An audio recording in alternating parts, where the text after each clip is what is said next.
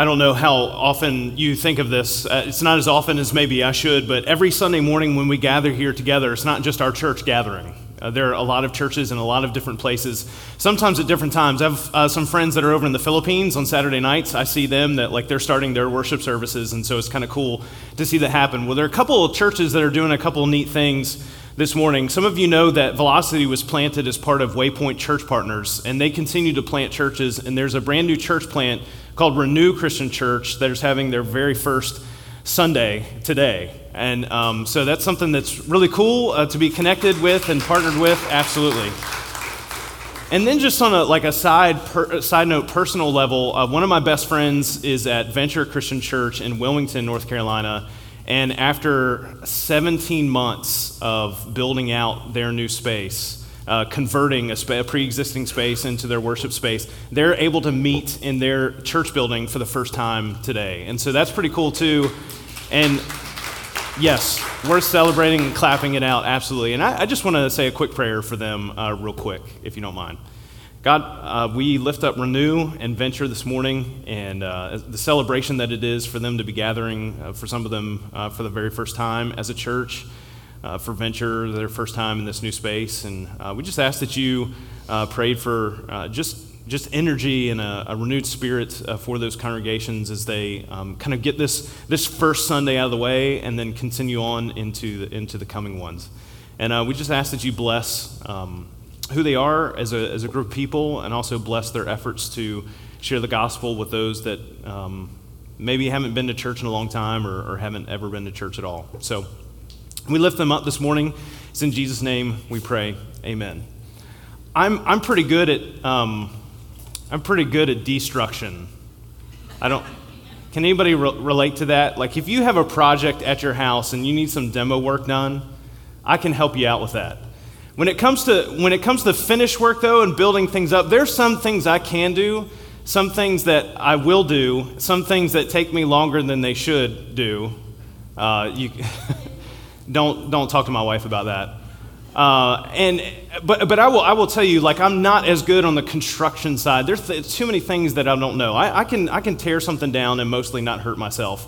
But when it comes to building something up, that's a little bit harder. And so we're going to be talking about that over the next couple weeks. We're actually going to be talking about some, uh, in some respects, you could consider these some controversial topics in regards to how the world kind of views Christianity and, and how we move through those things and how we think about our faith.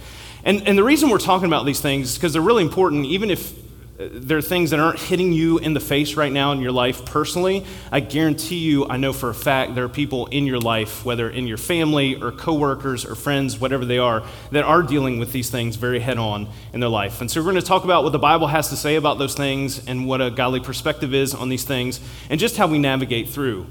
Um, all, uh, all approaches are not equal. And, and that's, that's one of the things we're going to deal with through the sermon series called Reconstruction. Okay, so we're going to be talking about some uh, Christian subculture issues. Uh, we're going to talk about, today, we're going to talk about the Bible specifically. We're going to talk about the problem of pain. We're going to talk about the exclusivity of Christianity. And we're going to talk about human sexuality over the next few weeks. And there's kind of a Christian subculture term that some of you may or may not be familiar with that kind of deals with all of these things and is, is kind of a pop culture approach to some of these items. And the term is called deconstruction. I don't know, some of you may have heard that term before.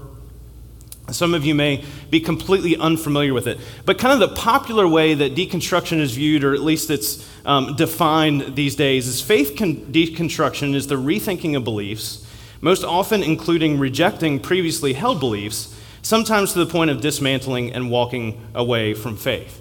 Now, some of you have watched, or some of you have been through this personally, some of you have watched other people go through this and not necessarily known that there was a term associated with this process. But that's kind of, that is, that is the thing. It's called deconstruction. There are authors, books you can read, there are podcasters, there's YouTubers, there's um, random social media experts, like in their mom's basement um, that have become, is that not funny? maybe a little too personal there, uh, that have become popular destinations for deconstruction discipleship. Now, here's where this starts to get really important. Everyone goes through deconstruction. Everyone does this to some degree, not necessarily to its fullest extent. But I just want to kind of identify this is like, a, again, a real popular term in Christian subculture. And I just want to identify the fact that this has been around forever. This is not a new thing. However, the way that people approach this has become a little bit different. The assumption is that all approaches to this issue are equal. And that's just simply, simply not the case. All of us go through changes in belief. I mean, I don't, because I've never been wrong so I, you know, I've never had to do this in my life, right? Right, honey? Um, you didn't get the reaction. I didn't get the reaction I thought I was going to. We've, we've all gone through this where we've grown up thinking something. If, if I believed everything about God, everything about Jesus, everything about the Bible that I believed when I was a kid, I would have a very narrow, weird view of how God operates, what the Bible has to mean, and how that's meant to impact my everyday life. So, all of us have gone through this process. Now, all of us have gone through it in different ways. I've spent a long time in my life intentionally asking questions, reading the Bible, asking um, asking people to help me understand that, study. There's a lot of intentionality that goes, goes through those things. We need this process of going through and learning more, gaining godly wisdom, strengthening where we need, need strength, and discarding wrong thinking. This approach continues to build our faith. But like I said, the, the pop culture version of this is a little bit different because it's and maybe this seems a little subtle in the way that you've seen this worked out in somebody's life, but, but it's not very nuanced. It's it really the decision is being made between whether or not we're going to live by faith or whether or not we're going to live by doubt. They could seem very similar on the surface, but when it comes to how it impacts our hearts and our minds and our relationship with God, it's a very significant change. And one of the things that we have to recognize is that our, the culture around us has, continues to shift away from godly values. And it hasn't always been set on godly values. It, like it's, I would say it's never been 100% set on godly values. There's never been like this one to one ratio where we could look back on our culture and society and say, oh, this is where we perfectly, as a society, follow God in all things and lived out the Bible. And as our, continue, as our culture continues to shift away from those things, at some point we need to recognizing, recognize that shifting our beliefs to mesh well with society means that at some point we're not going to be worshiping God anymore. That we're going to be worshiping, worshiping something else or someone else. If through this process, for example, you end up with a God who never disagrees with the culture around you, or if you end up with a God who never agrees, disagrees with you, and who fits in with everything else. It may be that instead of worshiping God, you've reformed him into the image of something else you've made more important, maybe yourself.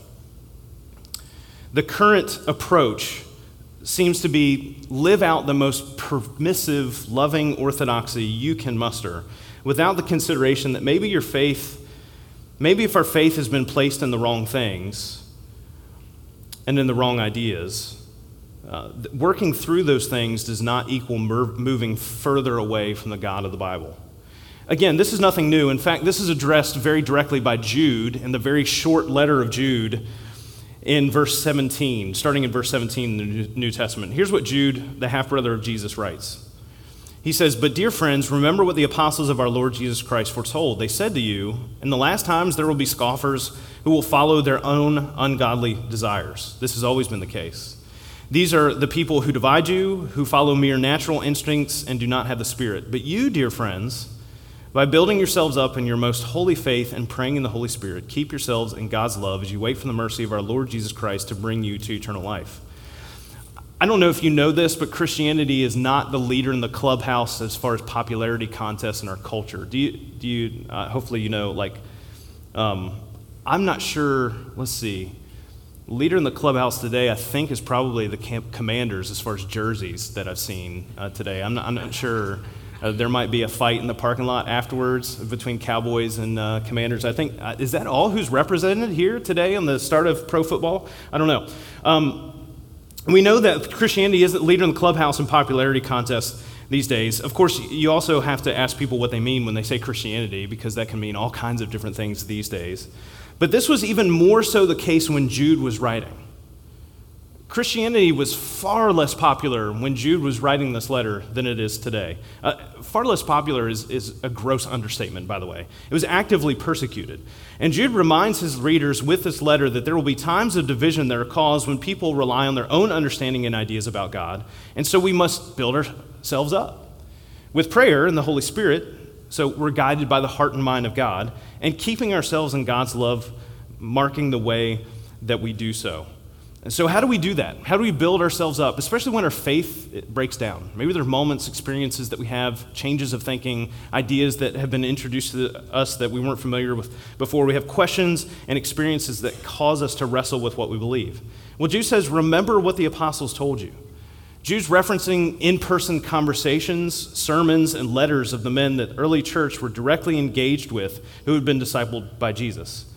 And remembering God's words, that's, that's what he's referring to. He's not saying the apostles are all that important. He's saying, remember God's words through them is the way that we're built up in the faith. And the most popular book in the world, and the one allegedly the most shoplifted or stolen in the world, is the Bible, a collection of God's works, what he wants us to know about him. So when Jude says, remember what the apostles had to say, he's referring back to God's words. We have this collection of works for us to be able to remember what God wants us to know. My concern is that we have so many resources at our disposal that are about the Bible that we become more familiar with what an author or a pastor or a podcaster or a TikToker or whoever, we've become more familiar with what one of those people has to say about the Bible instead of being familiar with the text ourselves.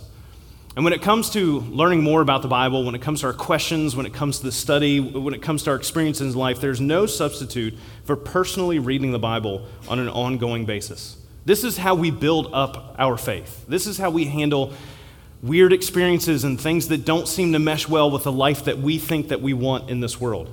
Here's how Paul encourages Timothy to keep building up his faith in 2 Timothy chapter 3. In fact, and this is verse 12, in fact, everyone who wants to live a godly life in Christ Jesus will be persecuted. While evildoers and impostors will go from bad to worse, deceiving and being deceived. But as for you, continue in what you have learned and have become convinced of, because you know those from whom you learned it, and how from infancy you have known the Holy Scriptures, which are able to make you wise for salvation through faith in Jesus Christ. All Scripture is God breathed and is useful for teaching, rebuking, correcting, and training in righteousness so that the servant of God may be thoroughly equipped for every good work. Now, this doesn't mean that there's never going to be a time, like if we read the Bible and we read it on an ongoing basis and we constantly go back to God's word for our questions and dealing with things that we don't understand, it doesn't mean that there won't be times we get things wrong. It doesn't mean that there won't be times that we have difficulty understanding. But we're missing out on a huge opportunity for the results that Paul identifies in this passage that come along with knowing Scripture if we are not reading the Bible for ourselves. And this is one of the biggest challenges, I think, that comes to today's pop culture way of living out and talking about Christianity. The things that challenge us or cause us to doubt or question are only as powerful or seemingly insurmountable to the degree that we give them the weight of faith. And, and that's kind of the choice that we're making of what we're going to choose to put more faith in. Is it going to be the doubt, or is it going to be the faith that God is who he says he is? It's not that the Bible is what saves us. I think it's, I think it's important to, to, to make sure that that's clear. Um, in 2 Timothy chapter 3, verse 15, we just read it. Paul says that our salvation is through faith in Jesus. But it's the Bible that helps us to become wise in our understanding and living out our discipleship in Christ. Wise to salvation is how he puts that in the text. To be clear, we don't worship the Bible, but we do worship the Word who was made flesh and dwelt among us. This is a description that John gives us about Jesus. And the Bible tells us about what that looks like, means for us, and what we should do about it. The problems that we have with the Bible tend to exist because we've placed our trust in something other than God's preserved wisdom. Whether it's our own understanding, whether it's somebody else's ideas, whether it's our own lived experience, or the way that we feel about who God should be. And kind of one of the popular um, or this, this symptom, one of the main symptoms of popular Christian subculture deconstructionism is an erosion of trust in the Bible. Is this move from, am I going to live by faith or am I going to live by, by doubt? Um, I know for me, for my process, I would say absolutely I've been through deconstruction in my life. Um, I've gone from a kid who grew up in church to being involved in church to going to a Bible college to going to a university seminary. And all along the way, there were things that challenged my beliefs and understandings. I, I, will tell you, I do not believe the same things that I believed as a, as a teenager. I do not believe the same things that I believed as a college kid. I've shifted, you know, on things that I believed when I was in, in seminary. I mean, in all those ways, there's growth, there's processing, there's, there's understanding, and that's something that we should participate in. But we're not if we're not actively reading the text for, for ourselves. It doesn't have to erode everything that we believed in our life. That's only if we just stop with what somebody else has to say versus what God has to say in, in the text. There are things that are matters of opinion. There are things that are held to that I've absolutely done away with in my life. And I have a better relationship with God for it. And pruning is a very important process that we go through. But it doesn't mean that we cut off the entire bush, that we don't cut ourselves off from, from the root. That's where the popular part that comes in can be so problematic and whether or not we're building up our faith or, or just tearing it down. And I know either we have questions like, well, is the Bible reliable? Or other people have questions like that. Is the Bible reliable? I mean, let me just hit a couple, couple things because there's so many different ways that that question is answered. Some of you have been in situations, contexts in which that kind of question isn't even allowed. Like, you, you, no, you don't, you don't question those things. I would say here at our church, Absolutely. Have those questions. We want to talk about that kind of stuff. That's really important things for us to deal with. For example, one of the historical objections is that the Bible is well, it's just made up of legends. Well, actually, from a, a you know, literary work standpoint, the timing is far too early for the content of the Bible to be considered legends. I mean, the people that Jude is referencing when he writes this letter, these are people that are still alive, that can be talked to. I mean, so much of, like when Luke writes his gospel, he says, Hey, I went and talked and interviewed people that these things actually, ta- actually happened to.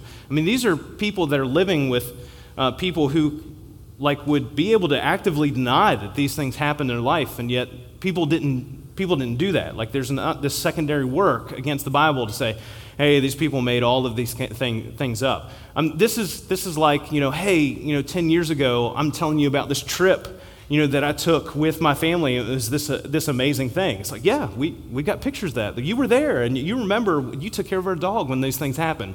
Like, that's the context in which Scripture is written. Or the other thing is, the content is far too counterproductive for the Gospels to be legends. Um, I'll just let you know, like, as you read through the New Testament, especially the Gospels, Jesus' closest followers, they look pretty dumb. Like, it's, it's okay to say that. Uh, they, they say and do some things that don't, don't fit really well. In fact, you know, some of the things that, that Jesus says are pretty counterproductive for his life continuing. I mean, he was crucified as, as a result. I mean, there's so many things within the text that, uh, that, that don't. Um, that, that wouldn't be there if somebody was just trying to pull the wool over other people's eyes, uh, other, people's, other people's eyes. Um, why would, for example, Jesus in the Gospels be in the Garden of Gethsemane trying to get out of his mission? Why would the apostles be petty and jealous and ignorant and ready to quit and quick tempered? Why would women be the first to the tomb? Nobody would ever write that in the literature of that day because they were viewed as uh, probably less than second class at that time. And then even just the literary form of the Gospels is too detailed to be legend. Um, C.S. Lewis, who some of you know, like he wrote Mere Christianity, that guy's a Christian. That's how he approached this. Well, he didn't start that way, he started as an atheist. But he was a professor and was a literary critic. And his reading of the text and recognizing how ancient it was and how detailed it was, that this is not the type of literature that you would find in that day and age. It's something different, it's something special. Other historians confirm the uh, Josephus, Tacitus, Pliny the Younger, and others confirm the events of the Bible. We look at archaeology, we see those things. I, I, my point in bringing all of this up is that not all approaches are considered equal when it comes to asking questions of the Bible. Sometimes there are just assumptions made that, oh, well, you know, the Bible, it can't be true because, you know, because it's ancient text and all that kind of stuff. Well, well, let's talk about that there, there's some answers to some of those questions. And let's not make assumptions that, that don't actually bear out when it comes to the text. Um, there's no other ancient writing that has the kind of manuscript evidence that the Bible does. It is wholly unique in the tens of thousands of copies that are, have come along with, with the text. We keep talking sometimes when it comes to like our erosion of trust in the Bible, and we see that happen with people's lives, and we say, is the Bible reliable? But there's actually a different question that we should be asking as followers of Jesus instead of that. And that is, are we reliable readers of the Bible? That's the one that's a little bit more important for people of faith. This can mean bias and the lens through which we read the text because we all come with that to the text. Um, but here I'm just asking do, do we read it? Are we reliable readers of the Bible? I've shared a few years ago, several years ago, I shared some uh, statistics from the Center for Bible Engagement, and I'm just, this is quick hitting, like I'm not going to read everything to you. But I just want to read, I want you to read through this list of reading the Bible four times per week, what it, what it decreases the odds of temptation, of you giving into temptations. I'll stay here by trying, and try not to uh, close up. Can you go back to the temptations one? Thank you. Um, just, just read through that list real quick. The percentage in which these things drop just by reading the Bible four or t- more times a week. All right, let's go to the next one. Dealing with these issues. I love being more bitter. I don't know about you. I like being bitter sometimes. Um, it makes me feel better uh, when I can be bitter.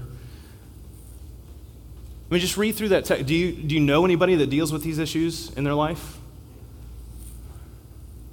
All right, let's go to the next one. Higher odds of, well, maybe not the first one, right? Don't. wow, okay, all right. I see where we are. Discipling others, sharing our faith with others, giving, you know, being sacrificial. Is there another one? I think that was the last one. There's some great is there one more? Oh, yes, the best one. You feel like, you know, your erosion of trust in the Bible and God and stuff is, is happening. Feel, how about feeling spiritually stagnant? I just don't feel like God is with me. You know, I just don't feel like my relationship with God is the same, these kinds of things. Are you in the text? Feeling like you can't please God. Oh, man. Um, I was teaching Bible last week, and um, a young lady said something about what we have to do to, to make God happy.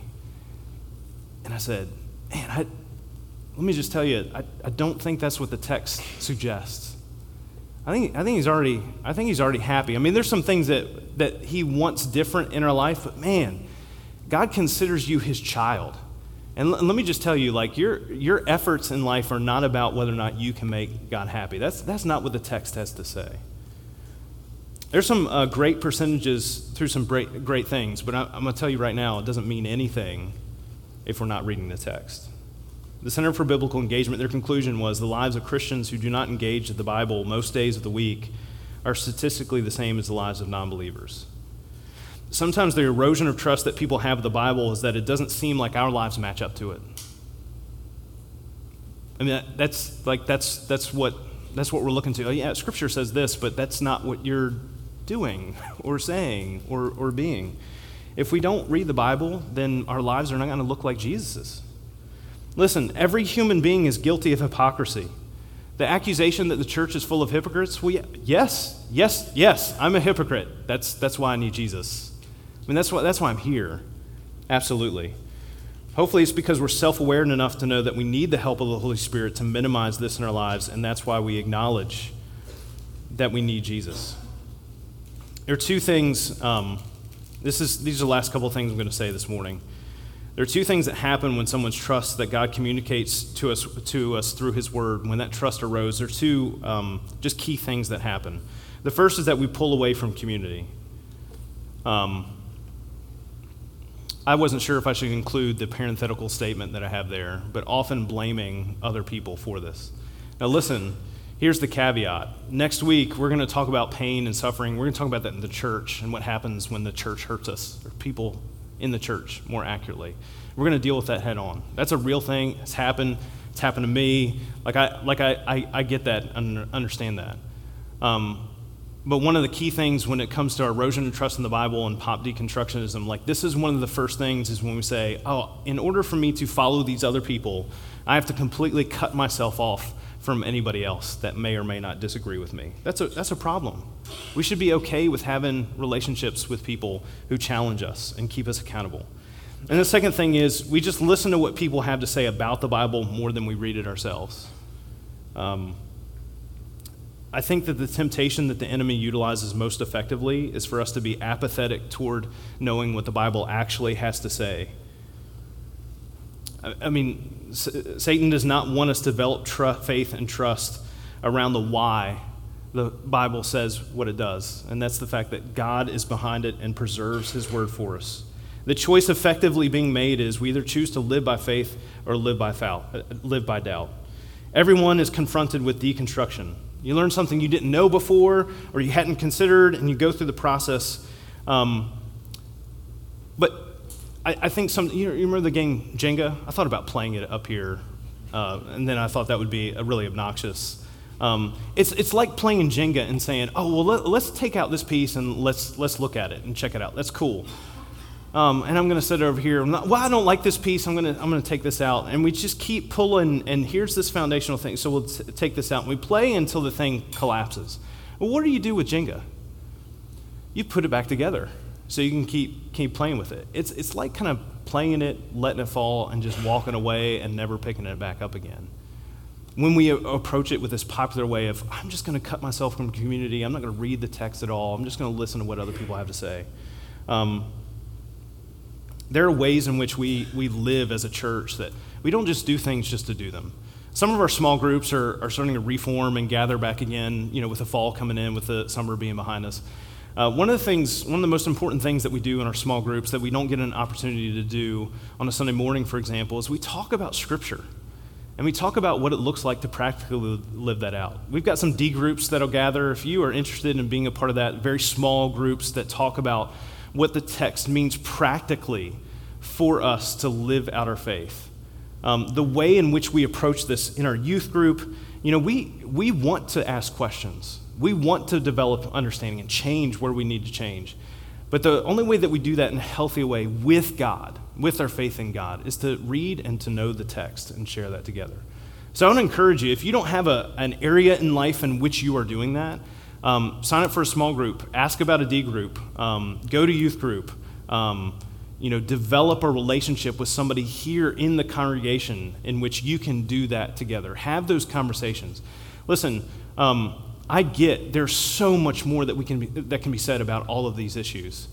And I would love to be a resource for you to, to think through and go through this. My, my trust and faith in God is not because I put my head in the sand.